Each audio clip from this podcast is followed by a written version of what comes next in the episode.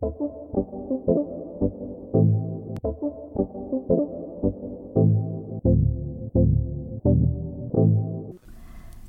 og velkommen til anden sæson af podcasten Made In. En podcast, hvor vi gerne vil skabe et forum for adoption, bringe flere nuancer på bordet og bidrage til debat. I dag der sidder vi i et lidt anderledes afsnit. Vi afprøver noget nyt. Vi kalder det lidt et, øh, et panel, hvor vi samler flere til en god snak. Og øh, vi har tænkt, at vi skulle prøve noget lidt specielt i dag, fordi at fredag den 27., som er lige rundt om hjørnet, er vores adoptionsdag. Øhm, Thea og jegs adoptionsdag, men vi er jo en større gruppe, der er blevet hentet samtidig, og øh, vi har fået fat på nogle af de andre piger fra den gruppe. Øh, vi har fået fat i Sofie og Christina. Og øh, velkommen til til jer. Og tusind tak, fordi I vil være med til at optage. Og øh, vi glæder os helt vildt meget til at snakke med jer. Jeg tænkte lige, at vi vil indskyde, at vi jo sidder i fire forskellige øh, dele af nær, næsten landet. Så vi optager det over vores øh, computer, og det er måske også derfor, at lyden den er lidt anderledes, end den plejer.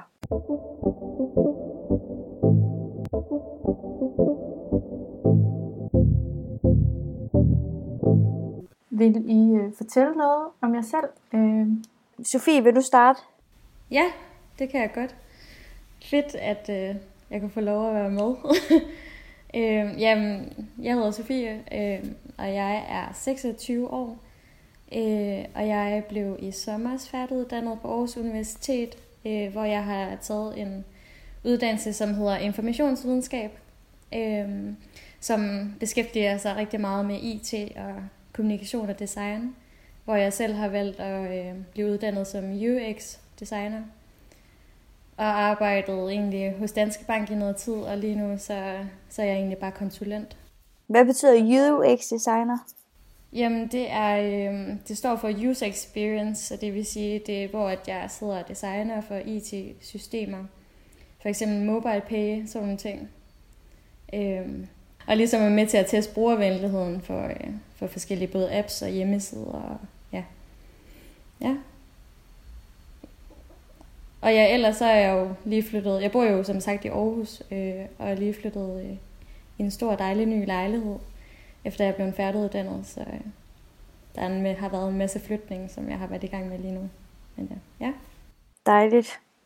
Og hvad med dig, Christina? Vil du også øh, fortælle lidt om dig selv? Ja, jeg hedder Christina, og jeg er 25 år gammel.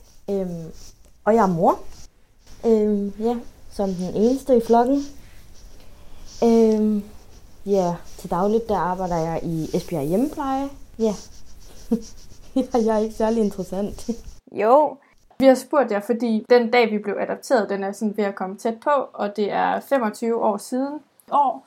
Øhm, og så vil jeg bare gerne høre, er det øh, en dag, I sådan forholder jer til? Hvad siger du, Sofie? Jeg vidste overhovedet ikke, at det var 25 år siden. det har jeg ikke skænket en tanke overhovedet. Øhm, så jeg blev øh, mega overrasket over det, da I skrev det. Øhm, men samtidig var det også noget, som jeg sådan delte med min mor og far efterfølgende var sådan, ved jeg godt, at det, øh, det er faktisk min kommedag, eller hvad man andre kalder kommedag, som jo ikke er vores kommedag, fordi vi, vi blev jo hentet, øh, hvor andre de kommer til Danmark. Nu har jeg selv en veninde, som også er adopteret, og hun har en, en decideret dag, som er hendes kommedag, hvor de fejrer den. Hvor jeg sådan nogle gange tænkte, du ved, sådan en dag har jeg ikke, eller den har vi aldrig fejret. Fordi at jeg har ikke sådan været særlig meget bevidst omkring, hvilken eksakt dato jeg kom, eller blev hentet. Så øh, nej, jeg fejrer den faktisk ikke, men øh, jeg håber, at vi begynder at fejre den. ja. Fedt. Hvad med dig, Christina? Har I, er I, har I gået op i den? Der er vi bare stik modsat. Vi, vi fejrer den bare, og det er bare sådan... Og vi kalder det også en kommedag. Jamen, det er simpelthen så sjovt. At, og det er sådan... Det er sådan en dag, hvor at, at vi bare ved, altså, ja, jeg, jeg kommer altid hjem den dag. Det er lidt sådan fødselsdagsagtigt, at min mor hun har købt gaver til mig, eller min far, eller hvem det er, der køber gaven. Og det er bare sådan, der spiser vi kage, og det er sådan, det er sådan lidt skørt, men, men, det er sådan, men vi, vi gør det så ikke på den, altså vi gør det den dag, hvor vi kom til Danmark, altså, eller hvor de landede øh, på dansk jord med os. Det er den dag, vi plejer at fejre. Så den 3. december? Yeah. Var det sådan, det var? Ja. Okay, det vidste jeg ikke, at det var den 3. december. Ej, var I gode? Yep. Jo, men jeg, jeg synes, at der var nogen, der havde skrevet det. Var dig, Christina, der skrev det så? At det var den 3. december? Ja, det, men jeg spurgte min mor, hvad dag det var, hun, og hun sagde den, den 3. december. Ej, jeg skal, altså, jeg skal få min mor til at indføre det her, så, der, som vi, så jeg også kan blive fejret den 3. december. Ja, det skal du da. Jeg vil, jeg vil sgu også gerne have gaver igen den 3. december. Selvom øh, heldigvis er december jo bare pakket med gaver, men øh, man kan jo aldrig få for mange. Jamen, altså mine forældre, de har gjort det samme. Vi har altså gjort det der den 27. november, den dag, hvor, hvor at, øh, at, de, at jeg kom og bankede på deres dør på hotellet og stod og sang øh, en sang ude foran deres dør, som så er den 27. november. Øh, hvor at det, det er ligesom hjemme ved jer, Christina, hvor at det har ligesom også været sådan en mini-fødselsdag, hvor så har der også været øh, en gave og en markering, og tit så, øh, eller sådan der, da jeg var lille, så var det også noget med, at øh, så lavede vi altid et eller andet specielt på, på den dag, for ligesom at markere det. Altså, vi har overhovedet ikke... Jeg tror, Mark, altså, ikke fordi de ikke vil, jeg tror måske, vi har snakket om det, og så har min mor lagt et billede på Facebook. Det plejer hun altså at gøre, så de af jer, der er venner med min mor på Facebook, der skal I nok forvente et billede her, den, her på fredag. Men ellers så, så er det ikke noget, vi sådan har gjort mere af, vil jeg sige. Men det var jo også en af de, altså, en af de ting, vi bare gerne ville snakke om, hvor forskelligt det er. Det, var, det er sådan noget, hvor man tænker, at det kunne have været et hyggeligt, hvis man sådan har kunne samle, du ved, flere os til at kunne fejre, at det var 25 år siden. Også nu, hvor vi alle sammen er blevet ældre. Ja, det er jo det. Der er jo nemlig sket vildt mange ting siden, og det er jo ja, det er også det, jeg synes, der er ret interessant. Personligt, der føler jeg da også, at selvom vi har lange perioder, hvor vi ikke sådan har noget med hinanden at gøre, jamen på en eller anden måde, så er det jo også en ting, øh, vi har sammen, eller som vi altid kan relatere til. Så selvom jeg ikke har snakket med jer i mange år, så føler jeg ikke, at jeg tager fat i en fremmed. Nej, det, nej, men det kan, vil jeg gerne, det vil jeg gerne give dig ret i, fordi ja, man har, man har alligevel også, altså man har minderne, og man, altså, selvom det godt nok er mange år siden, at vi var på de der, i de der røde hud, hytter, hvis I kan huske det, øh, træhytter der, øh, hvor vi var på de der weekendture, men øh, alligevel så, ja, jeg synes alligevel, at folk de står sådan, man kan godt huske det, også fordi man har set det meget i fotoalbums og sådan noget, at, så man kan jo ikke undervurdere, at det var en del af de første år af vores liv. Jeg kan ikke engang huske, hvor mange år vi sås. Var det måske til, vi var sådan noget fem eller sådan noget? Eller, jeg var fem i hvert fald. I andre var også lidt ældre. Sådan de første fem år, kan det passe? Jeg tror også, at jeg var sådan en mini-teenager, dengang det stoppede. Jeg tror, det har været mere. Ej, er det rigtigt? Jeg føler virkelig, at jeg var lille, men jeg har selvfølgelig også været mindre. Ej, det ved jeg ikke. Jeg føler, at jeg har været sådan en mini-teenager. Jeg tror, jeg måske har været sådan noget 11, 12 eller sådan noget. Ja, for jeg synes også, at sådan, jeg kan da stadig godt huske, du ved, nogle af de weekender, vi var på og sådan noget, hvad jeg lavede. Øh, så, så lille har, tror jeg heller ikke, jeg har været, altså til at jeg ikke kan huske det. Det kan jeg også godt. Altså, jeg har lavet meget ballade med dig, Sofie. Ja, det har, det har vi helt sikkert. altså, jeg kan i hvert fald bare huske, at Simone mange gange ligesom kørte rundt i sådan en cykel med alle, alle de yngre søskende i. Nå ja, det kan jeg faktisk ja. godt huske. Var det ikke dig, Sofie, der engang faldt ind i de der brændeller? Det, det kunne det sagtens være, men det kan jeg ikke selv huske.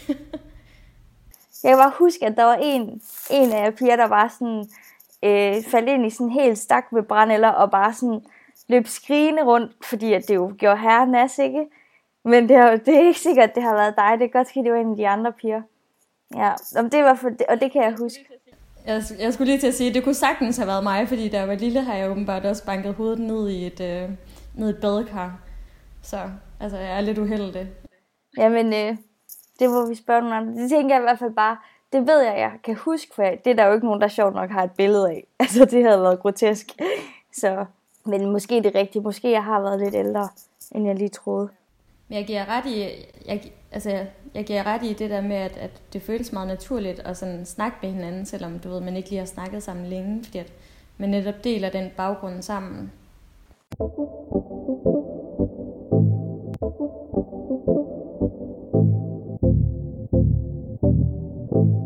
Øh, hvad hedder det? Jeg kan også huske, at vi altid holdt, øh, holdt pyjamas party et par dage inden vi, vi sådan... Var det ikke om lørdagen? Vi, vi plejede, det var en forlænget weekend altid.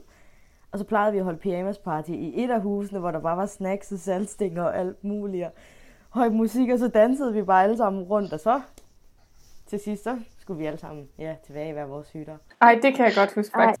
Det kan jeg virkelig også godt huske. Fuck, jeg kan bare ikke huske noget. Sygt nok. Ja, så var der lige, var der ikke kun én dreng med øh, til Simone? Ej, det er sjovt. Men er der nogen af jer, der snakker med de andre piger? Altså, er der nogen, der ved, hvad de ellers laver? Altså, jeg holder kontakt med Simone, øhm, og har været oppe og besøge hende nogle par gange og sådan noget. Og, ja. og hendes øh, bror Nikolaj, han er jo også blevet stor nu. Øh, og sidst jeg så ham, der var han jo bare sådan en, en lille, lille dreng, som bare plejede at være den øh, lille bror til den, du ved, kæmpe flok af piger, som vi nu var. Hvordan, var der en særlig grund til, at I to lige holdt kontakten, eller? Men jeg tror, det var fordi, at vores forældre, de, øh, de, boede, de rejste, øh, ja, snakkede med sammen på turen, og så boede vi også oftest i hus sammen på de her weekendture. Øh, og så tror jeg bare, de har holdt, øh, min mor og hendes mor er jo rigtig gode veninder i dag. Øh, ja. Okay. Det giver god mening. Hvad med dig, Christina? Snakker, I med, snakker du med nogen andre? Mm, nej, ikke rigtigt. Men mine forældre øh, er rigtig gode veninder med Christine og Josefines forældre. Så de, sådan, okay. de kommer sammen, og hvis der er nogle familiearrangementer, så kommer de og sådan nogle ting. Men I ved, i takt med, at man bliver større og sådan nogle ting, så som, altså, de er ikke med, når, når deres forældre er hernede, og, og vi er ikke med, når vores forældre er derovre. Så det er, sådan, det er kun altså, vores forældre. Øh, og så er det bare det almindelige sådan noget, tillykke med fødselsdagen, og, men ikke sådan på daglig basis. Nej, okay. Nej, det er pudsigt. Nana, du snakker vel heller ikke. Gør du, snakker du med nogen? Øh, nej, ikke sådan, jeg lige kan komme i tanke om. Øh, ikke rigtigt. Altså efter de der weekender stoppede, det kan jeg huske en gang, at vi fik besøg af jer, Sofie, øh, dig og Simone, og, og jeg tror jeres far. Tror jeg, I var Ja. oppe og besøge os oppe i træhuset. Ja. Øhm, ja. Og så så jeg dig der øh, i starten, jeg var flyttet til Aarhus. Og så tror jeg, det var, ja, det er det. Altså, og vi er, er vi otte piger i alt? Er det det, vi bliver enige om hver gang? Ja, jeg tror, vi er otte. Det synes jeg, jeg har fået at vide. Men jeg har lidt svært ved at tælle det alle sammen. Men vi er otte, og så er der, øh, er der ikke også otte søskende i hvert fald, fordi du har en storesøster, Sofie. Jo, og det, det er måske også noget af det, som jeg skal tilføje, at min søster, det er jo ikke en fra Kina. Hun er jo også adopteret, men hun er jo fra Thailand. Det kan jeg faktisk godt huske, ja. Ja, fordi har resten af os små søskende fra Kina også? Ja. Ja, undtagen nej. Øh, det har Amalie jo ikke. Hun har jo Emma, som er fra Vietnam. Hvad med Nikolaj? Er han også fra Kina? Han er også fra Kina. Okay. Men det er meget sjovt, det der. Det er også det, vi har snakket om tidligere i vores podcast. Det der med, at det jo primært var piger, der blev bortadopteret fra Kina. Og så vidt jeg kan huske, så synes jeg også, at der var noget om, at vi faktisk var de første piger, der kom fra Kina til Danmark. Så high five på det. Det, det var vi også. Sejt. Det er mega cool. Øh, men er der nogen, der kan huske, hvorfor vi stoppede med ikke at, øh, hvad hedder det, at holde de her weekender sammen? Jeg tror, altså det jeg blev for, fortalt, fordi jeg har også spurgt ind til det mange gange, for jeg synes, det var ærgerligt, at man ikke holdt ligesom ved lidt længere. Men jeg tror, det var efter, at, at folk blev lidt ældre, og så var det svært at få aftalt og få koordineret. Der var ligesom ikke rigtig nogen, som tog teten for at få samlet og fundet ud af, hvor man skulle være. Så døde, tror jeg bare, den døde hen til sidst. Og det er jo super ærgerligt, men, øh, men også forståeligt nok jo. Helt sikkert. Der, der, var, der var en periode, hvor at folk havde deres, i deres familie at se til, og ja, sådan, så der skete en masse ting, sådan, så, så, så var overskuddet bare ikke til, at, at vi alle sammen skulle.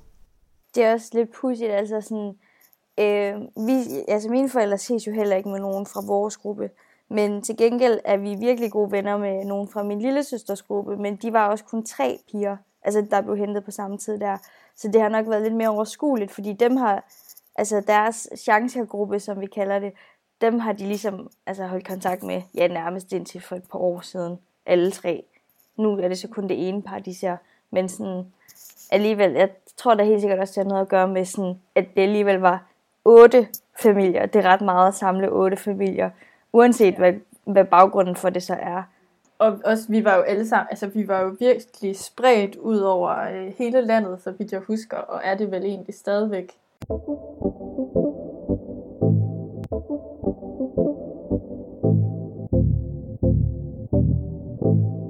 Jeg hedder Christina, og jeg er 25 år gammel. Øhm, og jeg er mor. Øhm, ja, som den eneste i flokken. Hvor gammel er hun, kan vi så godt afsløre, at vi ved. Hun er et år, af halvandet år. Har det haft nogen betydning for dig at få et barn selv i forhold til din adoption? Mm, ja, det synes jeg. Øh, dengang jeg var yngre, der tænkte jeg tit over, at jeg rigtig gerne selv vil give et andet barn den mulighed, jeg ligesom selv har fået. Øh, og, og det liv, jeg selv har haft mulighed for at leve. Øh, men jeg, jeg, ved, jeg, jeg ved ikke, om man kan sige, at kærligheden er større. Det, det tror jeg nødvendigvis ikke, den er. Altså, eller det ved jeg, at den ikke er. Men der, ja, jeg, jeg føler måske lidt, at jeg starter min egen, øhm, mit eget stamtræ, hvis man kan sige det sådan. Jeg er ligesom, ja, startet her, og jeg ved ikke, hvad der ligesom er før mig. Og... Men det kan jeg virkelig godt forstå. Altså, at, ja, at det, det er noget, jeg selv ser frem til, at altså ligesom for at finde ud af, hvad, hvad sker der egentlig, når man selv får et barn. Øhm, men har du, har du i lang tid ville have et barn, tænker jeg? Altså er det noget, du sådan altid har tænkt, at du gerne vil have et barn tidligt? Eller sådan? Det var slet ikke planlagt. Det var, ja, det var, jeg vil ikke kalde det en upser, fordi hun er ikke en upser, men det var ligesom, det var ikke, altså tidspunktmæssigt og sådan nogle ting. Jeg havde været kærester med min kæreste i halvanden måned, så det var sådan meget nyt, og det var meget sådan, jeg, jeg, jeg var dybt chokeret, da jeg lagde den første positive test, og måtte ringe til min mor og gå helt i panik, og hun tog ikke telefonen, og så ringte jeg til min far, og han var bare sådan helt, det mener du ikke, ring til din mor, og, og, og, og det hele var bare panik, og ja, jeg tror bare, det hele kom sådan tæt på os alle sammen, også fordi at der var ikke noget sådan snak om børn, og de havde lige mødt Mikkel første gang en uge inden, og det pludselig så, jeg tror også for, sådan for min mor, tror jeg også, at det kom, altså min mor har altid gerne ville have børnebørn jo, og hun er meget sådan, jeg overvejede et kort sekund, om det var det rigtige tidspunkt øh, for mig i mit liv, også fordi jeg har nogle, jeg vil jo gerne læse videre og sådan nogle ting, og der er mange ting, man gerne vil med sit liv, Øhm, men den, jeg kunne ligesom sådan lidt, altså ikke at min mor, min mor hun lever ikke sit liv igennem mig, men hun får nogle oplevelser igennem mig, både i form af fødslen, i form af det forløb, der kører op til en, en, gravid, eller op til en fødsel, ja, og så også fordi, at vores datter hun er født med gastroskise, så har vi ligesom haft et meget, altså, ja, et meget tæt kontakt med sygehuset, og, og der har min mor ligesom også været med hele vejen. Det har min far selvfølgelig også, men, men på en anden måde. Han har ikke været lige så interesseret i det her med scanning og, og udvikling og sådan nogle ting. Det, det, det har betydet rigtig meget for min mor, og hun har også selv fortalt mig, at, at det har været altså, vildt spændende for hende at få lov til at være med i, fordi det har hun jo heller ikke prøvet før. Så det, det er fedt både, og, altså, det er fedt for en selv, men jeg tror virkelig, at, at uden at kunne vide det, at jeg kan sige, at, at jeg synes, det er, det er måske endnu større for ens, altså for, for, for, for eksempel mine forældre at få et barnebarn, fordi det er jo, da de hentede os, det var bare sådan, det var jo de vidste jo alt. Altså, de vidste jo, at den dag sker det, den dag sker det, så, så får I et barn den dag, og altså sådan, her der er det bare sådan, du ved ingenting, du ved ikke, hvordan barnet ser ud, du ved ikke noget, og det, det, du, du vokser selv det her barn, det, det, det er mega mærkeligt. Ja, ej, det kan jeg virkelig godt få. Det var virkelig godt sagt, Christina. Og jeg tænker ja. også lige, at øh, til de øh, lyttere, der er med, som ikke ved det, der må du øh, gerne hurtigt lige fortælle, hvad gastroskise det er. Øhm, jamen gastroskise, det er jo en, en fejl i buhulen, som gør, at, at Vika hun er født med en åben mave, hvor hendes tarmer har lagt uden for, øh, uden for maven. Øhm, og hun blev så opereret lige efter fødslen, og ja, der var et ret intens sygehusforløb efter os, men nu er hun bare et helt almindeligt barn, der har, har lidt maveproblemer en gang imellem, men altså, der er ikke noget. Øhm, igennem forløbet blev vi selvfølgelig også bedt om at tage stilling til, om, om, hun, om hun skulle være her, og, og det var sådan, selvfølgelig skal hun det. Og nu har jeg set billeder af, hende. Af hende. Øhm, hun er voldsomt nuttet. Hun ser rigtig sød. Ja, yeah, hun er bare så sød. Og må jeg, må, må jeg egentlig stille et spørgsmål? Hvor, hvor, hvor, øh, hvor fandt du på navnet fra? Altså, hvordan kom I frem til navnet Vika? Har I nogensinde læst den der med, at når det er, at man selv får børn, så finder man ud af, hvor mange mennesker man ikke kan lide, fordi så hedder den det, så hedder den det, så hedder den det.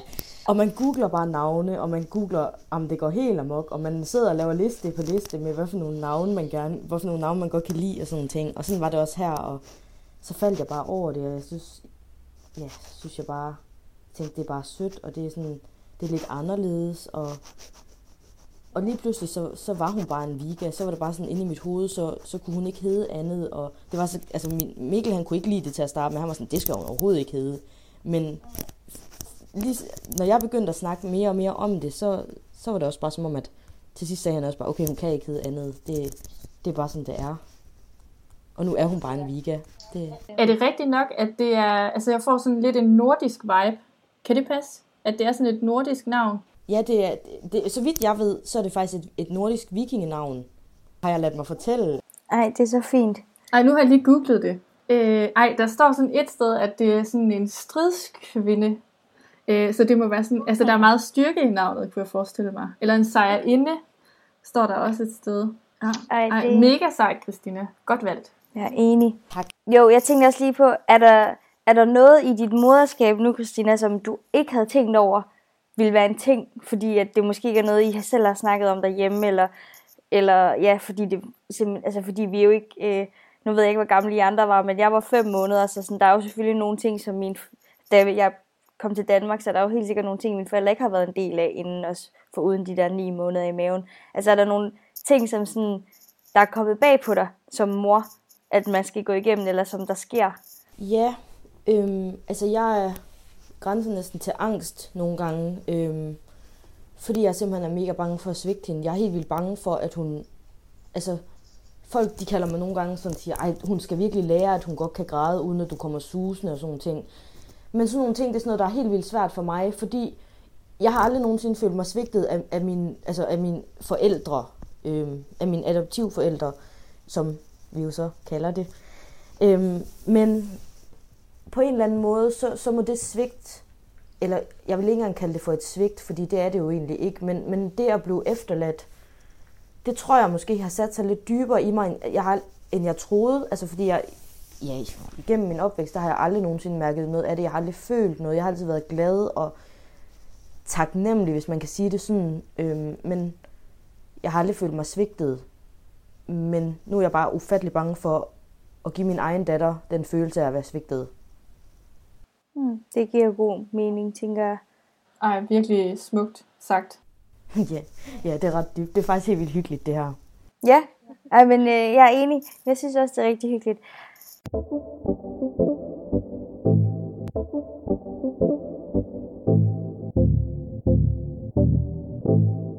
Øhm, nu fortalte Christina lige om, sådan, hun er blevet mor, og der, der er sket nogle ting der, der er måske nogle tanker, der er blevet sat i gang i forhold til hendes adoption og sådan noget. Har der været noget skældsættende i dit liv, eller er der, altså, der er også bare en, altså en fed oplevelse, det må du også gerne fortælle om, men der måske har bragt dine tanker hen på, at, altså på adoption, og givet dig nogle andre tanker i forhold til det, eller? Altså, jeg kan jo godt genkende mange af de ting, som, også, altså, som jeg har hørt i jeres tidligere podcast, øh, fra det, som bliver sagt. Øh, og så er der, jeg tror, jeg oplever sådan nogle perioder, hvor at jeg tænker mere over det, end jeg gør andre gange.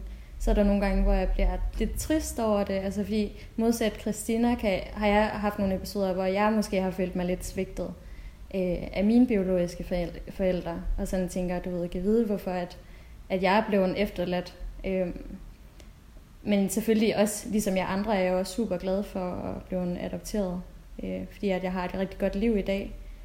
Øhm, men jeg så, øh, jeg tror det var nogle måneder siden på, jeg ved, ved ikke hvilken kanal, men det der program, hvor de der to tvillinger skulle ned og, øh, ja, skulle ned og øh, finde deres, øh, muligvis finde deres biologiske mor.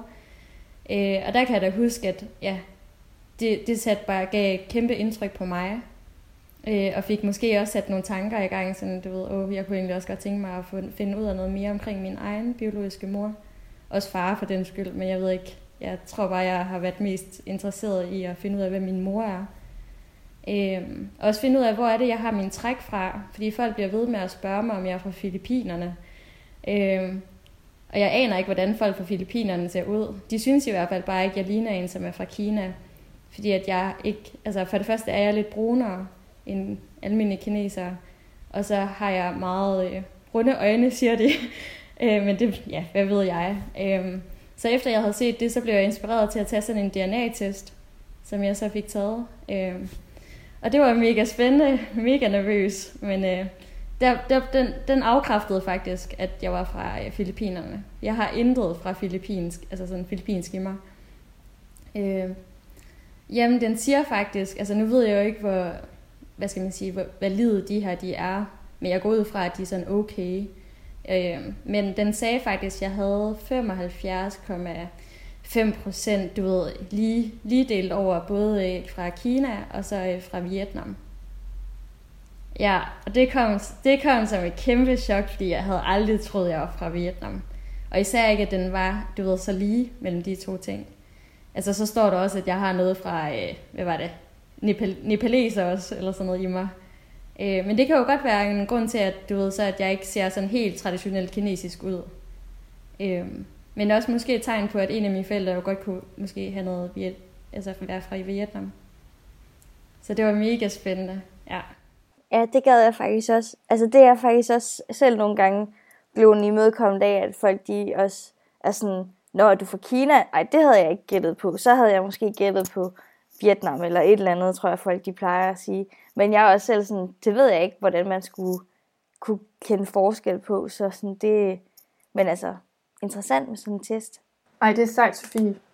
Det kunne have været mega fedt, hvis øh, du ved, der havde været noget DNA, som matchede en anden, men det var der desværre ikke.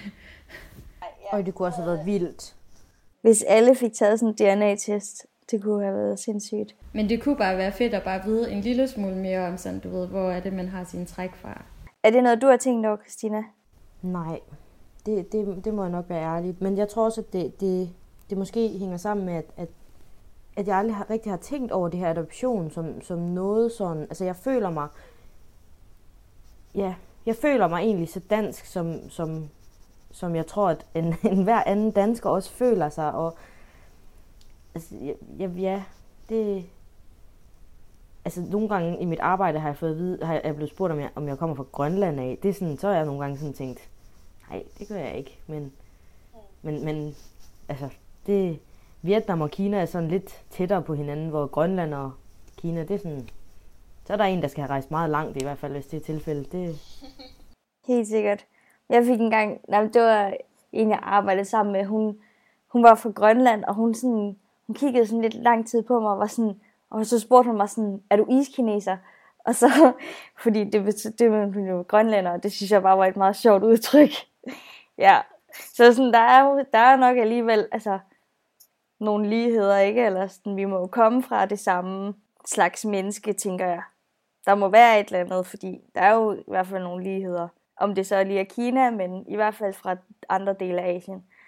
Jeg tror også, altså det her med altså, at finde ud af, hvem man ligner og sådan noget, det var nok også fordi, at altså, nu min søster, øh, hun, som sagt, hun er jo fra Thailand, og hun for nogle år tilbage, der hjalp min far jo med at finde hendes biologiske mor. Øh, og de ligner jo hinanden på en prik. Altså det kunne jo være hendes søster. Så det er bare, jeg tror måske også, der har været lidt, øh, sådan lidt jalousi for, at hun ligesom har fundet hende og kunne se, hvor hun ligesom stammer fra, øh, så går man jo lidt og tænker, at jeg vide, om der går en eller anden rundt, som ligner mig et eller andet sted. Altså sådan, det kan man jo ikke undgå. Så jeg tror, at mere sådan, tanken kom derfra, fordi ellers har det heller aldrig sådan været sådan noget, jeg gik op i før. For jeg føler mig også dansk. det er godt nok vildt. Ja, så det påvirkede dig på en eller anden måde, at hun fandt sin biologiske mor? Ja, det gjorde det. Okay, det, jamen, det kan man jo godt forstå. Hvordan øh, snakker hun så stadig med sin biologiske mor? Ja, hendes øh, mor er gift med en nordmand, som ja, de bor jo så i Norge, så øh, hun skriver lidt med hende nogle gange, men hendes mor kan ikke sådan snakke engelsk så godt, så hun skriver nogle gange sådan noget øh, Thailand til hende, hun ikke helt forstår. øh, men ja, så de holder en lille smule kontakt, men ikke, ikke super meget. Ændrede det noget sådan i familien, da Simone fandt sin, sin biologiske mor, eller jeg tror da helt klart, at hun havde en masse tanker op at vende i forhold til, om min mor ville blive ked af det. Øh, men min mor har kun udtrykt, at hun selvfølgelig har støttet hende øh, og er glad på hendes vejen. Og hvis min søster har lyst til at møde hendes mor på et tidspunkt, så, så vil hun jo heller ikke stille sig i vejen for det. Christina, har du gjort dig nogle tanker om din biologiske mor? Det er faktisk sjovt, fordi jeg har faktisk også haft den der tanke om, men det er jo også lige så meget søskende. Prøv at tænke, hvis man lige pludselig kommer gående et eller andet sted, og der bare kommer et menneske imod en, der bare ligner en. Altså sådan, det, tanken, den, den, den, er, den er lidt crazy, synes jeg. Men ikke... Jeg tænkte meget over, da jeg var gravid, øhm, om sådan, at jeg godt kunne tænke mig at vide, om der, om der kunne være nogle, nogle sygdomme eller et eller andet, noget man sådan skulle vide noget om. Øh, fordi det er sådan, der er så mange sygdomme, der er arvelige, og, men ellers ikke. Altså det, jeg, jeg, jeg, har ikke, jeg har ikke noget behov for at, at, at møde hende, og, og jeg har ikke, altså, jeg, jeg føler ikke, at jeg mangler hende i mit liv. Øhm, hvorimod, at jeg, jeg, har bare, jeg har en søster, som, som ja, ville give alt for at vide bare lidt om hendes øh, biologiske mor, og det er sådan, det, det behov har jeg ikke. Det, det har jeg ikke. Har, har, I, har I det? Altså, har I, hvad, hvad tænker I? Sådan? Jeg har også følt, at jeg har haft mine forældre herhjemme, og har ikke rigtig haft brug for det der, øh, hvad hedder det, altså at få sat ansigt på, og, og se nødvendigvis en ældre udgave af mig selv. Øh, men jeg havde øh, der i mit sabbatår, der havde jeg da et stort behov for at øh, lære noget og udforske den kultur, jeg kom fra, og se, jamen, ja, hvordan er det at være der? Øh, og det var også derfor, jeg tog til Kina i et år. Ja, for ligesom at, at, at finde ud af, øh, om det, altså, kunne det noget for mig? Øh, og jeg synes, at det var mega spændende, og øh, er vild med madkulturen og sådan noget, men... Øh, men, men så synes jeg også, altså så havde jeg fået det afklaret, men jeg vil også sige, at Øh, jeg synes det også, det lyder spændende, når at jeg hører folk, der så har fået lavet en, øh, altså en DNA-test, der fundet ud af, hvad, hvad siger deres genetik? Eller folk, der så finder deres biologiske forældre. Altså hvis det skete, om jeg ville være afvisende for det, det tror jeg ikke nødvendigvis, jeg ville. Men det er ikke fordi, jeg sådan har et stærkt behov for det. Ja, jeg tænker, øh, muligheden for at lære noget eller opdage noget, den vil jeg i hvert fald ikke sige nej til. Mm. Øh, tror jeg. Ja. Nej, altså jeg tror også, at jeg har været mest interesseret i den kultur, vi kommer fra, fordi at øh, jeg synes også, at der er meget sådan, altså man snakker bare generelt dårligt om Kina i Vesten, så, og jeg er bare lidt interesseret i at høre sådan, det kan ikke passe, at, altså, at man kun kan se Kina ud fra et vestligt perspektiv, altså sådan, altså jeg vil gerne se, hvad den kultur egentlig har at byde på, og der synes jeg da helt sikkert, at der er mange flere ting, der er interessante end nødvendigvis dårlige, altså så det er nok, mest, det, er nok det, der tiltaler mig, eller jeg synes, der er mest spændende at lære noget om. Fordi øh, jeg tror, som jeg også har sagt efterhånden mange gange, tror jeg, at jeg havde heller ikke tænkt over det med min biologiske mor, før at, før at jeg læste om den bog, der hed De tabte døtre, som bare er en, en, en, en række fortællinger af forskellige øh, kinesiske kvinder, der har måttet øh, give deres børn væk, eller måtte desværre slå dem ihjel, eller et eller andet. Og og det var bare det eneste, altså, der gik det bare lidt op for mig, at der var nok en kvinde derude, som var meget bevidst om min eksistens, selvom jeg ikke går og tænker over hende til dagligt. Altså, for man glemmer jo nok sjældent at give et barn væk, kunne jeg forestille mig. Det ved du nok også noget om, Christina, tænker jeg. Ja, det, det har jeg godt nok også tænkt meget over. Altså sådan, det, det er også... lige på det punkt, der tænkte jeg også rigtig, rigtig meget over det, lige da Vika var kommet, at wow, prøv at tænke, altså der, der gik det op for mig, at at det måske, altså, for, hvad skal man sige, for, for, for mig, nu kan jeg jo kun tale på min egen vegne, for mig har jeg aldrig, jo, jeg har nok skænket det en tanke i ny og næ, det her med, øh, hvor stor en beslutning, og, og hvor stor en sorg, der egentlig må, altså, må sidde et andet menneske at have. Øh, fordi hun har trods alt båret på mig i de her ni måneder, og og i de ni måneder, der, bliver, det, der skaber man bare en eller anden kærlighed, som, som man ikke kan beskrive. Og jeg tror, jeg, jeg, jeg tror måske selv, det er sådan en tanke, jeg har gjort, gået og gjort mig sådan igennem min opvækst, at hvis jeg overhovedet ikke var ønsket i hendes liv, hvis hun overhovedet ikke havde, øh, altså, ja, så var jeg blevet skaffet af vejen, inden jeg nåede at blive til det, jeg er, er i dag. Øhm, fordi der ved man trods alt, altså, man ved, man ved, hvad man skal gøre for, altså, for at fremskynde en abort, for eksempel. Det ved de, de fleste, og ved de det ikke, så kan de gå ind på, altså, så kan de google sig frem til det. Det kan man også i Kina. Men kunne man, jeg ved ikke, det er jo også 25 år siden. Altså jeg tror også, at man kunne nok heller ikke, øh, altså at deres sundhedsvæsenet øh, jo nok heller ikke var så godt for den almindelige kineser, så man kunne nok heller ikke altså, gennemskue, om det var en dreng eller en pige, kan man sige. Men, men der er helt sikkert noget i, at, at de, man, altså, som jeg også læste i den her bog, øh, at, øh, at der var rigtig mange, der også bare slog deres børn ihjel i stedet for. Og så hvis man jo netop ikke elskede sit barn, ja, så havde man jo nok ikke givet det væk til adoption i stedet for. Så havde man måske bare ligesom... Så der var... Ja. Det er, altså, det er også det, jeg sådan tit siger til mig selv, det der med, at jeg er mega glad for, at hun trods alt, du ved, har sat mig et eller andet sted, hvor hun vidste, at jeg var blevet fundet. Altså, det siger jo også noget om, at det har måske ikke været altså, med hendes egen vilje, du ved. Er der egentlig nogen af jer, det, det har min mor fortalt mig, øhm, dengang jeg blev fundet, der havde jeg en orange, tror nok det var en orange, men en plet i panden, øhm, og, og den signalerede, at, at, at det var gjort af kærlighed, altså sådan, at, at dem, der fandt en, vidste, at både at, at det var et barn, hvor der ikke kom en forælder tilbage, men også, at det var et barn, øh, hvor det var, en, altså det, var, det var den eneste mulighed for, at barnet skulle kunne overleve, det var, og det var det, den der plet signalerede. er der nogen af jer, der ved, om I har haft sådan en plet? Det har jeg. Det har jeg fået at vide også. Men jeg blev også, jeg blev faktisk efterladt med en seddel. Det ved jeg ikke, om, om, øh, om I har hørt i nogle af vores afsnit. Men, øh, men jeg, jeg fik nemlig også en lille rød seddel, hvor der stod, øh, at de ønskede mig held og lykke, og hvornår jeg var født og sådan noget. Så det synes jeg også på en eller anden måde er en kærlighedserklæring. Nå, ej hvor, ej hvor fedt, at du har fået en seddel med, fordi jeg har sådan tit tænkt sådan, kan vide, om øh, jeg overhovedet er så gammel, som jeg egentlig er.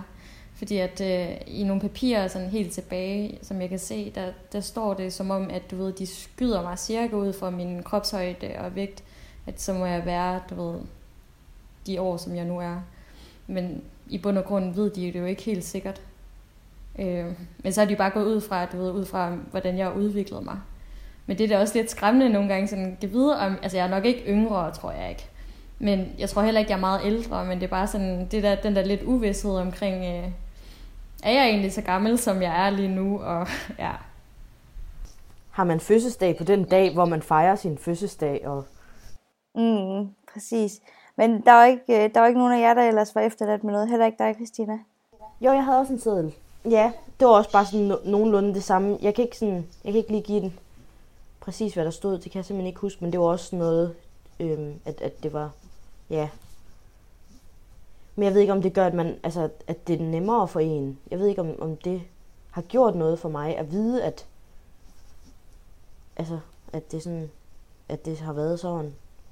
Det aner jeg ikke. Jeg tror faktisk, at det gjorde ret meget for mig. Altså, det var en ret stor oplevelse, fordi at øh, jeg har altid fået at vide, at jeg, der, jeg blev efterladt med den her røde seddel.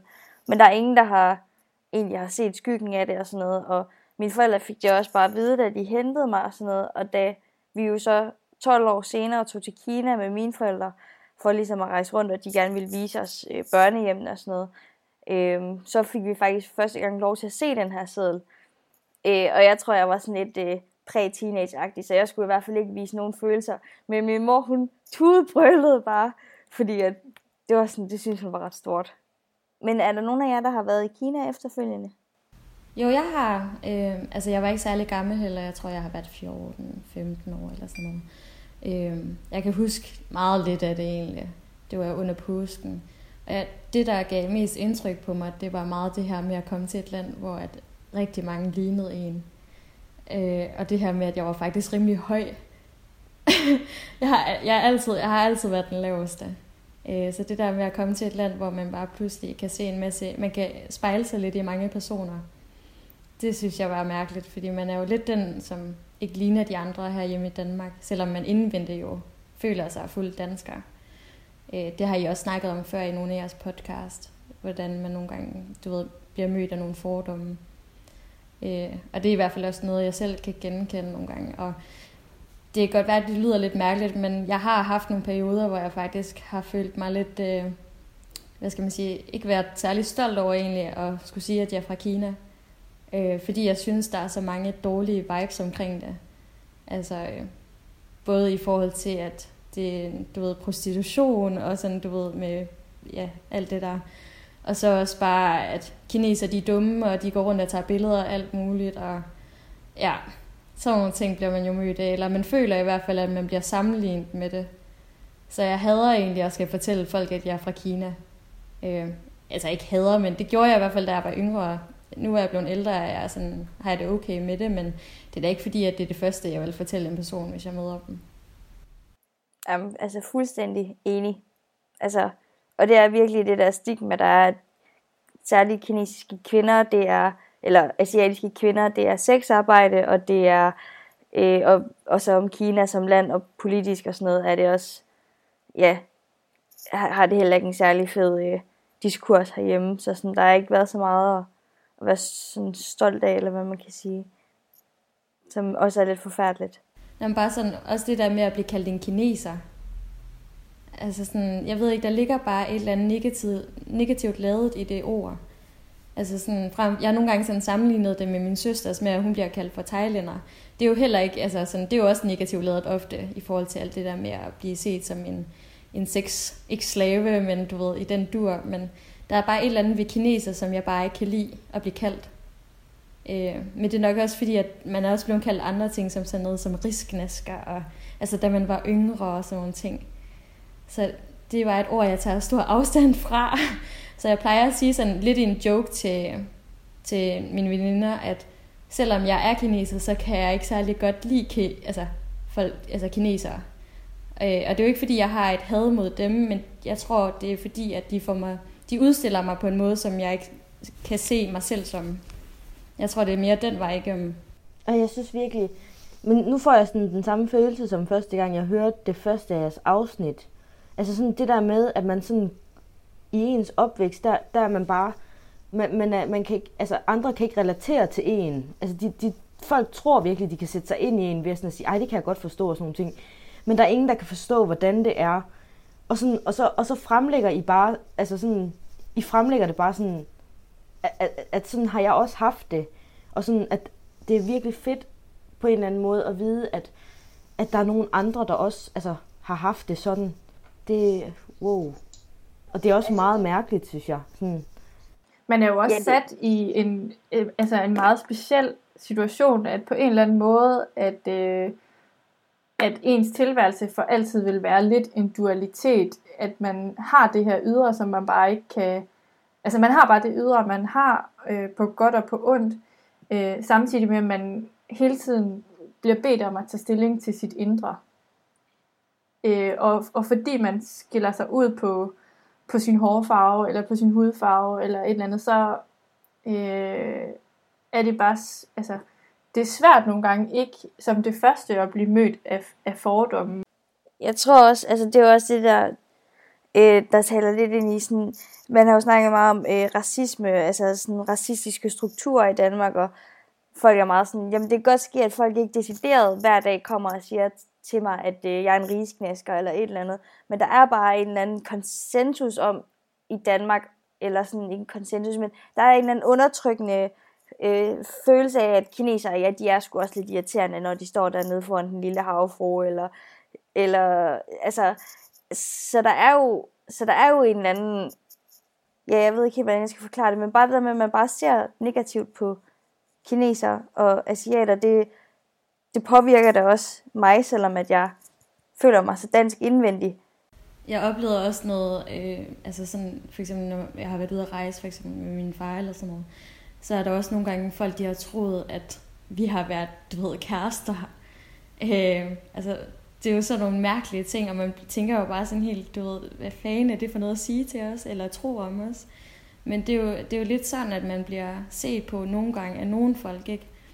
Øhm, også da jeg rejste med en veninde, der var der også en mand, der spurgte, om hun havde købt mig, eller hvor mange penge hun havde givet for mig. Altså sådan, så man oplever godt nok lidt forskelligt nogle gange. Altså man har jo bare lært at lukke af for det, fordi at det er jo ikke noget nyt. men, men det er da stadigvæk nogle ting, som man er til, skal forholde sig til, og det, det spiller jo rigtig meget ud fra, hvordan du ser ud.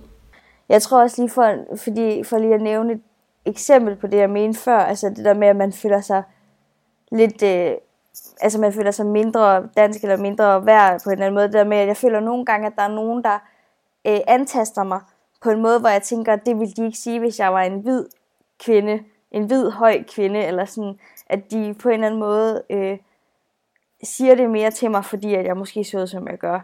Eller sådan tør, tør være mere direkte over for mig, eller hvad man kan sige, ikke?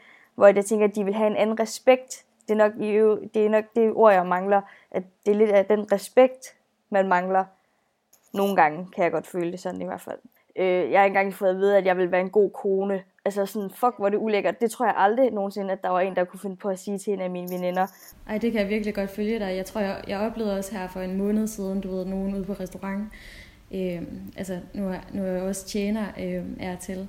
Men hvor han også var sådan, du ved, hvor er du egentlig fra? Så var jeg sådan, jamen jeg er jo fra Danmark. Så var han sådan, hvor er du rigtig fra? Som jeg også har hørt, I også er blevet spurgt om mange gange, og det hader jeg at blive spurgt om. Så jeg siger jo bare igen, jamen jeg er fra Danmark. Øh, og så var han sådan, nå, nå, men det var, det var bare godt at vide, du ved. Altså, men det er jo fordi, at han gerne vil have, at jeg skal... Han kan jo tydeligvis godt se, at jeg har jo... Jeg stammer fra et eller andet sted også. Men han vil bare gerne ligesom vide det. Jeg ved ikke, hvorfor det er så vigtigt at vide. Altså sådan, fordi jeg har ikke noget imod, om, når folk spørger om det, hvis de kommer med en god intention. Men der er bare nogle folk, dem kan man bare mærke, at de spørger mere for at provokere på en eller anden måde. Øh, og der kan jeg bare bedst lige at sige, at jeg er fra Danmark, fordi det er sådan, altså jeg er fra Danmark. Jeg kender ingenting fra Kina af. Jeg, altså, jeg har ikke særlig et stort tilhørsforhold til Kina. Jeg har haft det meget sådan øhm, med... Jeg har haft utrolig svært, og det har jeg faktisk haft alle år, og har det stadigvæk lidt. Øh, det er sådan det, på det punkt, hvor jeg føler, at jeg har... Men det er sådan noget med, at, at folk ligesom kigger på mig og sådan... Jeg, jeg føler næsten, at altså, hvis, hvis der bliver lagt op til noget debat omkring, at, at kineserne ikke behandler dyr særlig pænt og sådan nogle ting, så jeg, jeg ved ikke, jeg har bare altid haft sådan, jeg har altid haft en stor kærlighed til dyr, og har altid haft rigtig svært ved det der med at blive øhm, altså set som en af dem, der ikke behandler dyr pænt, og sådan, jeg er også blevet spurgt før flere gange, om jeg har smagt hund, og altså sådan nogle ting, øh, hvor at, igen, det vil man ikke spørge en, en hvid person om, øhm, og, og det har været, det har alle dage, synes jeg, været mega grænseoverskridende, fordi, altså, det, ja, det ved jeg ikke. Det, det er der, hvor jeg føler, at jeg tager afstand fra, hvor jeg kommer fra. Det, det er sådan på det punkt. Og det, det gjorde faktisk også, at jeg, øhm, at jeg valgte ikke at tage med til Kina, øh, da de andre skulle med, eller afsted. Øhm, det var bare sådan, ja, jeg, havde, jeg var bange for, jeg, jeg tror, jeg var bange for at se nogle ting, som, som jeg ikke ville kunne glemme igen. Det kan jeg godt, det kan jeg sagtens følge i dag. Altså, jeg har også et kæmpe dyrehjerte, så sådan, det er helt sikkert også der, hvor jeg også selv bliver sur over, eller kan, ja, kan blive lidt farvet. Øh, men okay, men hvornår var, din, øh, var resten af din familie så i Kina? Jamen, de var faktisk afsted sidste år. Øhm, og, og så kom der jo så også lige en, en uventet graviditet ind i billedet, så det gjorde så også, at altså, der var beslutningen også taget. Men, men, men da jeg fik at vide, at vi skulle afsted, øhm, der var jeg meget sådan... Jeg sagde jo, jeg sagde til min mor med det samme, at, at det vidste jeg faktisk ikke, om, om, jeg, om jeg havde lyst til. Øhm, hvor at min søster var bare sådan en, hun, altså det har bare været et ønske for hende i rigtig, rigtig lang tid. Øh, og det var sådan, det har det bare ikke for mig. Så det var sådan, det var ligesom, fordi hun havde et behov, og, og der var jeg ligesom nødt til også at sige til de andre, at, at jeg ligesom ikke følte, at, at, at deres behov øhm, skulle trække mig med, fordi det kunne blive en oplevelse for mig, som det kunne blive en rigtig ubehagelig situation, og en rigtig ubehagelig oplevelse for mig, og det vidste jeg bare ikke lige helt, om jeg var klar til. Øhm, men, men igen, det er måske også min uvidenhed. Det, det er ikke fordi, jeg bare tror, at de slår dyr ihjel ude på åben gade og står med machetter og alt muligt, men, men det er sådan, det er sådan, det var sådan, ja, det var jeg sgu bange for. Må jeg egentlig stille dig et spørgsmål, Christina, igen? Øhm, jeg kom sådan til at tænke på, hvad, havde du nogle bekymringer i forhold... Nej, nu, nu kom graviditeten jo rimelig sådan pludseligt. Men det er bare, om du havde sådan gjort dig nogle tanker inden i hvert fald, sådan det her med at få børn, om du ville sådan være nervøs for, om barnet ville komme til at ligne, du ved, en kineser for meget, eller Altså sådan, jeg skammer mig jo ikke over at være kineser, øh, eller se ud, som jeg gør. Måske lidt over at kineser nogle gange. Men jeg tænker da tit sådan, Åh, skal, jeg skal jeg måske finde en fyr, hvor at hans gener måske kan trække lidt mere, så vi får et barn, som ikke ligner en kineser for meget. Fordi hvad hvis det barn det bliver drillet lidt, ligesom man måske lidt blev udsat for, da man var lille og sådan noget. Øh, er det noget, som du har tænkt over? Det har jeg tænkt meget over. Øhm, ja og, og haft de samme tanker som dig. Også det her med, at, at der er nogle ting, jeg helt vil gerne øh, vil skåne mit eget barn for. Også, ja, de der gængse spørgsmål, og altså spørgsmål, som andre ikke får, altså fordi, at, at de ikke ser ud, som, som vi gør. Altså det der med, hvor kommer du fra? Og bare det i sig selv, føler jeg nogle gange godt kan være, altså hvis du er den eneste i en hel flok, der bliver spurgt, hvor kommer du fra, så er det jo fordi, at, at så bliver der ligesom lagt et fokus på, at du kommer fra et andet sted end os andre-agtigt. Og når man ikke føler sig som en, der kommer fra et andet sted, men alligevel bliver sat i en situation, hvor, hvor man er nødt til at svare på det, så det, det, det har jeg tænkt rigtig meget over. Øhm, og også bare sådan, nogle gange, når jeg siger til hende, altså sådan, når jeg står og siger til mig selv, hun er faktisk halv kineser, altså sådan, det er hun, fordi det har hun fra mig af. Det, det synes jeg også godt kan være sådan lidt mærkeligt nogle gange, sådan, når hun er, hun er halv kineser, hende der, og det, det vil hun, altså det, det er den identitet, hun får, og, og så i, i det her land, og det, og vores gener kontra de danske gener, vi bare træder rigtig meget altså, igennem, så det var bare, jeg vidste jo godt, at, jeg vidste jo godt, at chancen for, at jeg fik et lille blondt barn var lige 0, altså det var sådan, men jeg, jeg tror også bare, at, at nu ved jeg selv, nu har, nu har jeg prøvet det, altså hvordan det er, så kan jeg ligesom på en eller anden måde bedre forberede hende, eller snakke med hende om tingene, og måske, altså, ja, på den måde, hvis hun, hvis hun ikke, altså hvis hun får at vide hjemmefra, at det er ikke forkert, og man, man ligesom, ja, pepper sine børn til det, så tænker jeg egentlig også, at ja, jeg har noget baggrundsviden, som mine forældre jo ikke havde dengang, fordi de jo er, er danske, så jeg synes bare, det, jeg synes, jeg synes bare, det er skræmmende, altså, at man kan have den tanke, altså, som jeg selv har haft, med at man lidt måske håber, at sit barn ikke kommer til at ligne en for meget, fordi at inderst inde vil jeg jo også gerne have, at mit barn kommer til at, at jeg kan se, du ved, det, det er min lille, lille pige eller lille dreng, men at det ligesom bliver, at man bliver skræmt på grund af de, altså de vilkår, som egentlig, ja, som nu er, ved at de kom, kan komme til at ligne dig for meget. Altså sådan, det synes jeg er skræmmende. Ja. Ja, det er lidt tankevækkende på en eller anden måde, ikke? For ja, jeg tror, at vi er flere, der har haft den tanke. Øh, altså, jeg har også rigtig meget haft den.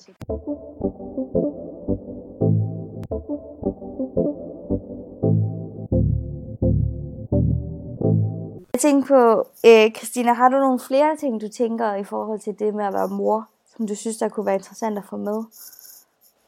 Nej, jeg synes, det er svært, øh, fordi jeg synes, at jeres første par afsnit, det giver bare sådan et rigtig godt helhedsbillede af, øh, altså sådan, hvad det vil sige at være adopteret, og alle de her fordomme, og de her, ja, bare sådan noget som, at I andre også, altså, har, har oplevet ordet risknasker. Det er sådan noget, for, som for mig, altså kan blive, være sådan helt, ikke en optur, men sådan, wow, hvor er det vildt, at, at folk, man ikke har snakket med i så mange år, så man alligevel har så sindssygt meget til fælles med dem. Altså både, også sådan vores opvækst og sådan de, de ting, vi sådan hver især øh, måske har, har strugglet, strugg, ja, døjet lidt med igennem vores altså, teenageår og sådan nogle ting, fordi det var da helt klart der, hvor jeg synes, altså, det begyndte at være svært at, at være adopteret, eller ikke at være adopteret, men det var sådan der, hvor jeg tænkte sådan, okay, jeg er anderledes end de andre.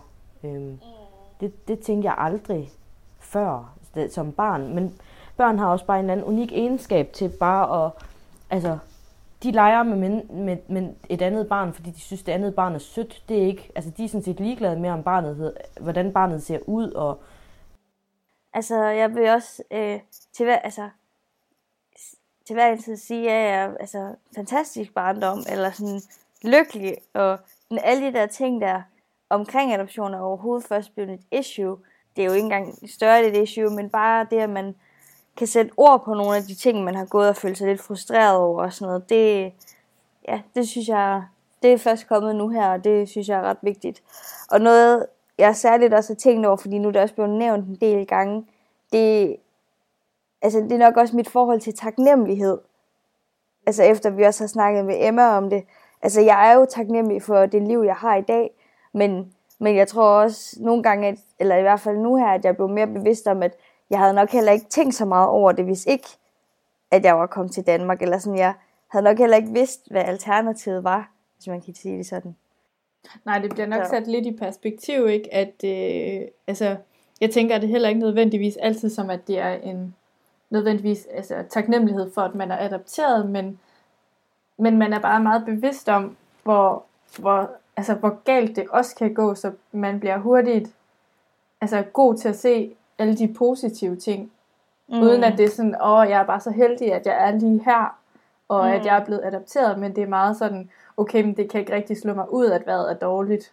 Har I egentlig nogensinde fået den der, den får jeg, det kan så også være, det er fordi jeg ligesom arbejder med den ældre generation, det kan godt være, det er derfor, men jeg har rigtig, jeg har rigtig tit, og, og, og ikke kun i mit arbejde, men sådan generelt blevet sådan, når folk taler med mig, så kan jeg godt få den der kommentar, wow, du snakker virkelig godt dansk, eller du har ikke rigtig den der accent, som asiater normalt har. Og når de så finder ud af, at man er adopteret, så det plejer jeg tit, det, det, er, det siger jeg faktisk tit, sådan, det er fordi jeg er adopteret. Altså sådan, bare rolig, jeg er også en af jer-agtigt. Altså, så, så nogle gange, den, den har jeg faktisk fået rigtig ofte, den der med, er du glad for at være i Danmark? Altså sådan, den der, det, sådan lidt, ja, altså, det, det er jo, altså, det er jo mit land.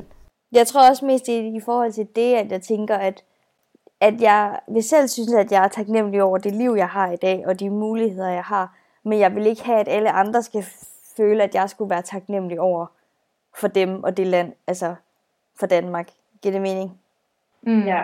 ja, fordi altså, det er ikke noget, man selv har valgt. pådutte- Ja, præcis, fordi jeg ikke selv har valgt det, og sådan, ja, og ja, ja, det, altså der kan jeg godt mærke, at den der, hele den der debat, der nu har været om adoption og taknemmelighed, både med Emma Helbo, men også med Hinetra Sommerfugl, som lige fik, øh, som var på DR3 med sådan en serie nu her.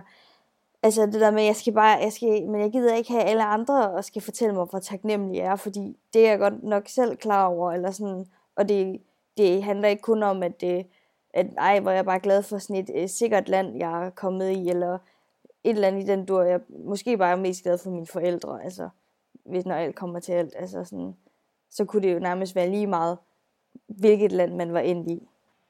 Altså jeg synes, jeg har været i hjemmeplejen øh, også på et tidspunkt, og der synes jeg bare, at jeg fik, jeg sådan, altså fik mange af de samme spørgsmål, som du også har fået, Christina. Altså jeg ved aldrig helt, hvordan jeg skal have det, når jeg får kommentaren, øh, om vi skal jo også alle sammen have lov til at være her. Ja, åh oh, gud, ja.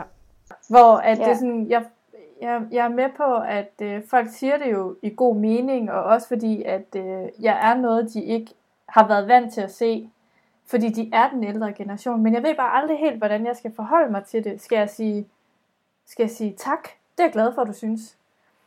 Eller, ja, altså jeg, jeg tror altid, jeg sådan ender med ikke rigtig at svare noget, fordi jeg synes, altså ja, jeg, jeg synes bare, jeg tror bare, jeg synes, det er en mærkelig, altså det er en lidt underlig kommentar for, jeg ved ikke helt, hvordan jeg skal forholde mig til den.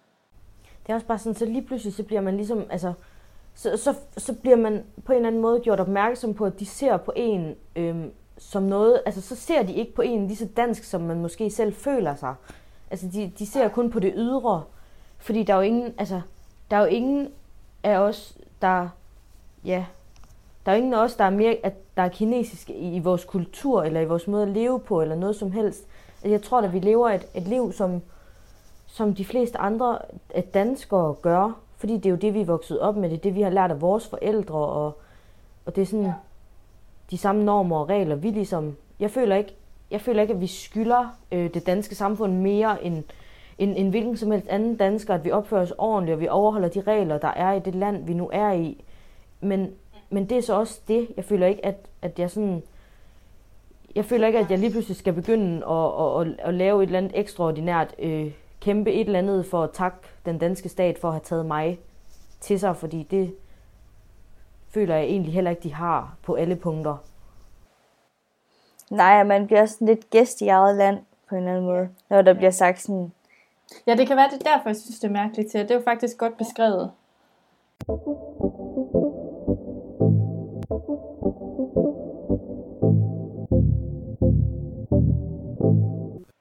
Jeg har en sidste ting, øh, som jeg faktisk ikke har fået snakket med nogen om endnu. Okay. Eller, Okay. Spændende. nej, så vildt er det ikke. Før jeg så så et virkelig øh, et underligt program på Netflix, hvor de så blev ved med at snakke om nogen, der var det. Og så blev jeg sådan, åh, det, det er jeg måske egentlig også. Øh, og ikke så meget, fordi jeg, altså sådan, jeg er godt med på, hvad begrebet er, men jeg har bare aldrig identificeret mig selv på den måde. I nogensinde tænker over, at I er det, man, eller at vi er det, man kalder for interracial couple.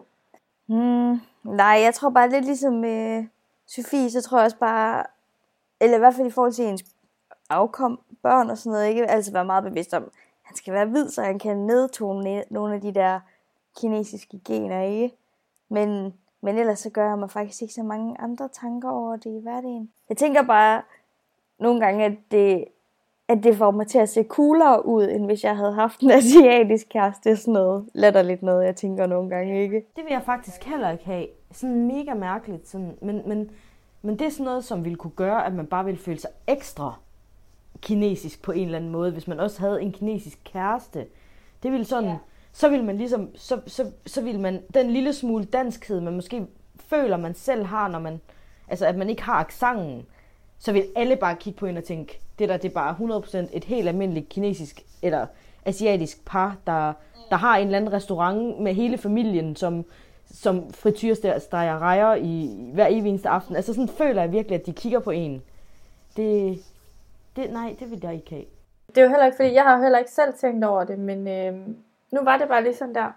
Øh, jeg har en god veninde, hun er, ja, hun er adopteret fra Vietnam, og øh, hun har faktisk fundet en, øh, en vietnamesisk kæreste. Og jeg synes bare, at de ser bare mega godt ud sammen. Altså, og de klæder virkelig hinanden, og øh, øh, altså, hun er virkelig cool, og han er cool, og han er, sådan, han er rimelig stærk også og sådan noget. Øhm, men øh, altså, han er vietnameser, og hans familie øh, altså, er vietnameser også. Så altså, på en eller anden måde har jeg tit tænkt, at det er meget sejt, at hun får, altså hun får jo en hel masse øh, kultur og lærdom, og altså hendes, øh, ja, altså hendes horisont må bare være øh, vanvittig, fordi hun, hun får en anden eksponering også. Men jeg tænker også selv med Vietnam er det faktisk også anderledes end med os.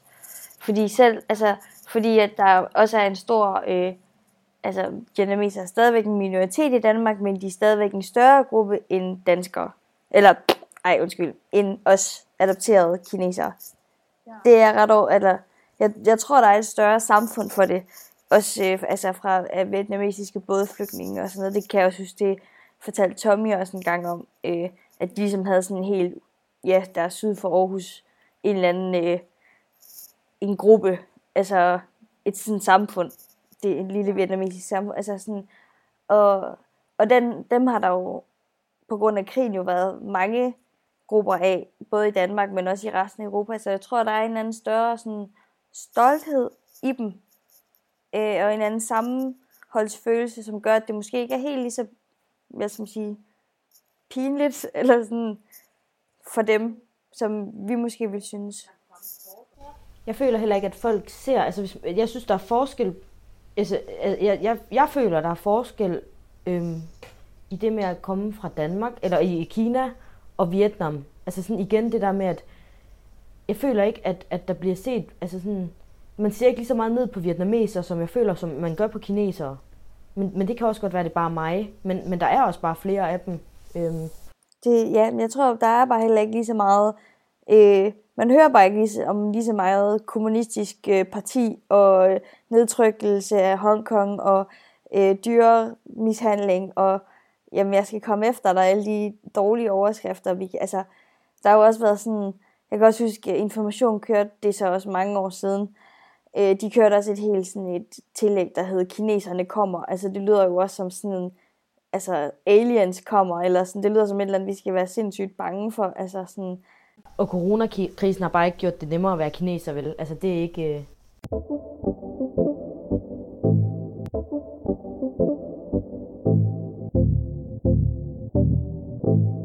Jeg havde lige en, øh, en, en, en sidste ting, men en anden... Øh, det var bare lige tilbage til der mor, moderskab, og det er måske også bare lidt mere en hyggesnak.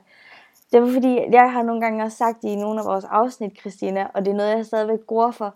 Altså, jeg kan, altså hele den der tanke om, at jeg skal være den første, før min mor og far, der oplever det der, det, altså oplever at være gravid og alt det der ikke, det kan jeg sådan simpelthen ikke have, fordi jeg vil jo gerne blive ved med at være den lille, eller den, der ikke ved noget, den uerfarne og barnet, eller sådan, hvad den, der ikke ved det. Så sådan, ja, hele det der scenarie der, det har jeg svært ved at sætte mig selv ind i, fordi det synes jeg vil virke mærkeligt på en eller anden måde.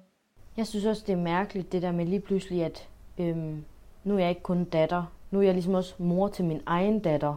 Og sådan, jamen jeg, jeg tænker det tit, og, og, og, og ja, sådan, jeg, jeg tror altid, at man har et eller andet med, I ved, sådan, man, man er altid en, en lille smule mere barn indeni, når man er sammen med sine forældre, og sådan, også i højtider, jul og sådan nogle ting. Sådan, der er man ligesom barnet i familien-agtigt. Men nu, det er bare sådan, det vokser på en. Altså sådan alle de bekymringer og tanker, man har øhm, omkring det, inden man bliver gravid, det er som om, at, at når man har lagt en positiv graviditetstest, så, så, så bliver de, de første bekymringer og tanker omkring mange ting, de, de bliver ligesom sådan fjernet, eller de, de glider ud i sandet på en eller anden måde. Og i takt med, at man bliver mere og mere gravid, og man, man ja, det, det er mega svært at forklare, fordi det er sådan noget, det, det, jo, det kan jo godt være, at det er helt anderledes for dig, end det har været for mig, men, men rigtig mange af de tanker, jeg har gjort mig omkring, ja, det her med, at, ja, lige, blandt andet det her med, at når så, lige pludselig så er jeg også en mor, altså sådan til, det, det, det, det forsvandt bare. Det er jo sådan, det er ikke noget, man sådan, jeg tænker over. Men jeg, jeg kan godt stadigvæk nogle gange sådan, altså jeg, jeg, jeg tænker mere over, at jeg har gjort mine forældre til bedsteforældre. Fordi det er sådan, jeg, jeg kan bare se en glæde og en, altså, det, det, det er som om, at det er ikke kun mit barn, det her. Altså sådan, de, har, de har bare taget hende, og de elsker hende bare for alt, hvad hun er. Altså sådan, det, den kærlighed, den, det, den synes jeg bare, den er fantastisk. Ej, det lyder da... Ja, det lyder også fantastisk. Ja, det vil jeg sige. Øhm, okay, så også lige det i forhold til øhm, en baby i maven, ikke? Altså, ja, så nu sagde du, det var svært at forklare tidligere, men det er fordi, så havde jeg også en anden veninde, der var gravid, og hun havde faktisk lidt svært ved at forholde sig til det der barn i den der mave, fordi det var jo bare ikke rigtigt, det var jo bare sådan en lille bløb, ikke? Øhm, og så var det nemlig, at jeg tænkte sådan, Nå, så er det måske ikke så meget anderledes, at jeg er kommet lidt senere, eller et eller andet. Men det synes du alligevel, at der har været en forskel der. Eller du har alligevel haft et stort forhold til øh, Vika, da hun var i maven. Ja. altså det var, det var ligesom der, øhm, til at starte med, der, der, der mærker man ingenting. Så der er det bare sådan, der går man bare sådan lidt i uvidshed, og, og det hele er sgu sådan lidt mærkeligt, og der er mange ting, man ikke må, men, men der er ingen, der kan se på dig, du er gravid. Altså, du, du, man føler sig så speciel på en eller anden måde, ikke også? Altså sådan, øhm, som om, at man gik med et stort fedt banner bag ved en hele tiden, hvor der står, hallo, jeg er gravid-agtigt, men ingen andre kan se det. Det er sådan, så på den måde, så så skaber man også en eller anden... Øhm, det, det gjorde jeg jo. Altså, det var sådan... Hvad skal man sige? Ja, ja, ja det var sådan... Altså, jeg, da, da hun var her, der var det bare sådan... Altså, jeg elskede hende overalt på jorden. Det er, sådan, det er en kærlighed, man overhovedet ikke kan beskrive. Det er sådan... Ja, hvor lige pludselig så... I ved, man, man har tit hørt det der begreb, jeg vil gøre alt for dig-agtigt. Og det vil, jeg, det vil jeg for hende. Altså der ved jeg 100% med mig selv, at det vil jeg gøre for hende. Og det har jeg ville fra start af. Øhm, lige da jeg havde født, der, øh, der, der blev hun jo kørt direkte på OP, øh, hvor at, øh, hun blev lagt i fuld narkose, og, og det hele var meget overvældende. Jeg nåede ikke at få hende op på brystet, så den oplevelse har jeg så ikke haft. Men altså det første jeg gjorde, jeg fik jo at vide, at jeg skulle tisse, øh, før jeg måtte forlade fødestuen det kom bare sådan her, altså jeg fik bare tisset, og så var det bare afsted. Så kom vi over på børneafdelingen, hvor vi skulle være indlagt over, og inden at der overhovedet havde været en portør nede, der var jeg allerede smuttet op på en børneintensiv. Øhm, og da jeg kom derop, der stod de alle sammen og kiggede på mig og siger, hvordan er du kommet herop? Og jeg var sådan lidt, uha, jeg er gået. Altså sådan, må man ikke det, agtigt.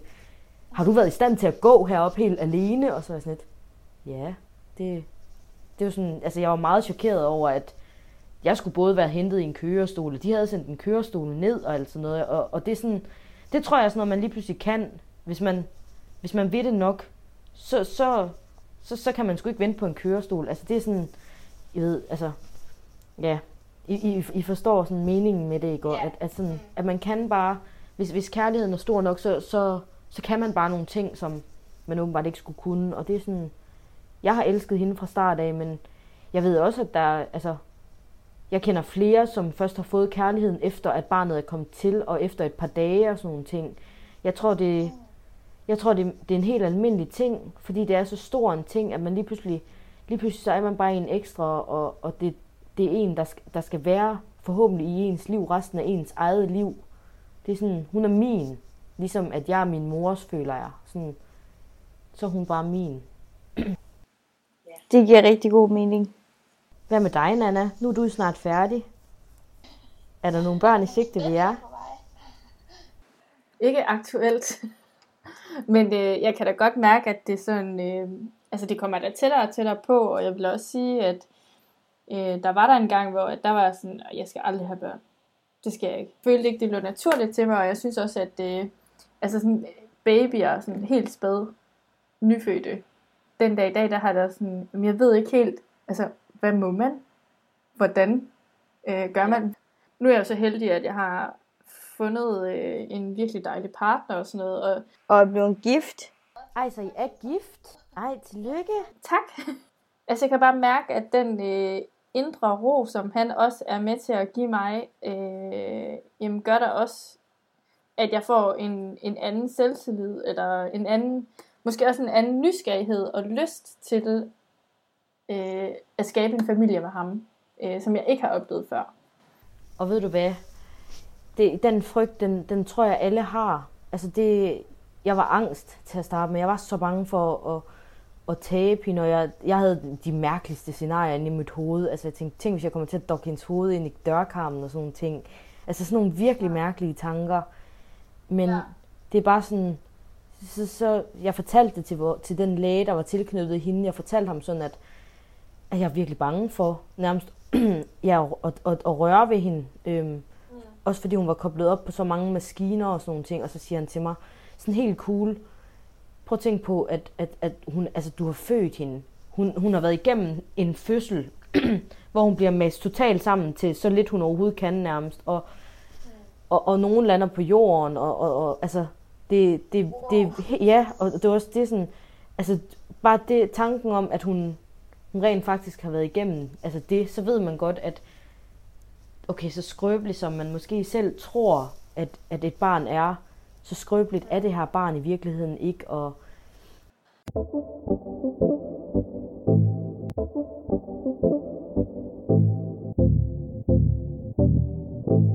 Mega Det- godt. Ja. Det var virkelig godt, Christina, og du skulle ikke være bange for, at du ikke, øh, ja, øh, at du ikke havde noget at sige, eller et Nej. eller andet. Det, du havde så mange gode guldkorn, Ja. og også bare noget, man sådan kunne lære noget af, synes Ja, jeg. du har sagt virkelig mange gode ting.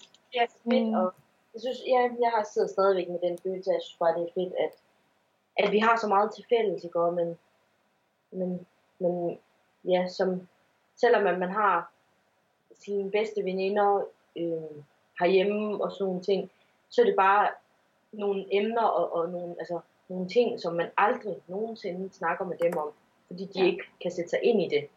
Ja. Så er det bare helt fedt lige at få sådan, ja, vendt tingene og høre, at okay, det, det er ens for alle. Mm, Helt sikkert. ja. Helt sikkert. Øh, ja, men du, okay, lille spørgsmål. Det er også forfærdeligt, man stopper jo aldrig, når man begynder. øhm, men du har ikke haft nogen sådan andre, altså så har der været din søster i Esbjerg, men der har ikke været sådan andre i nærheden. Sådan nogle andre, hvordan tænker du? Altså Altså, der har adopteret. ikke været nogen andre adopteret, eller andre, der så anderledes ud i Esbjerg. Jo, det er faktisk helt vildt sjovt, du siger det, fordi dengang, vi var, dengang mig og Annika vi var små, der havde mine forældre nogle venner øh, her i Esbjerg, som de lærte at kende faktisk, fordi de også skulle adoptere fra Kina af.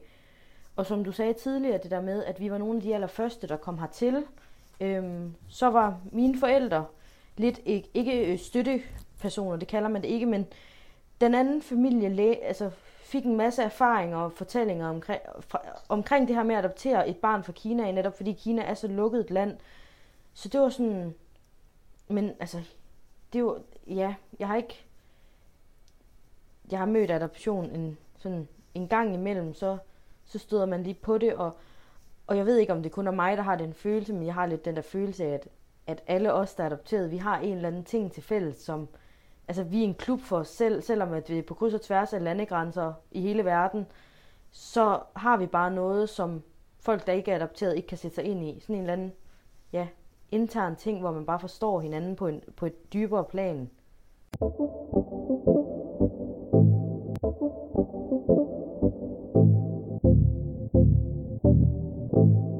Tak fordi I lyttede med. Vi håber, at I blev lidt klogere, og selvom at det er nogle emner, vi måske har snakket om før. Det var i hvert fald rigtig interessant at have Sofie og Christina med, og at vi kunne dele nogle af de samme erfaringer, selvom at det er over 15 år siden, vi sidst har set og snakket sammen. Øhm, vi glæder os til at se, hvad vi ellers kan lave til jer, men det er selvfølgelig lidt en udfordring, når at vi som Nana og jeg bor i to forskellige dele af landet. Så øhm, stay tuned, som man siger.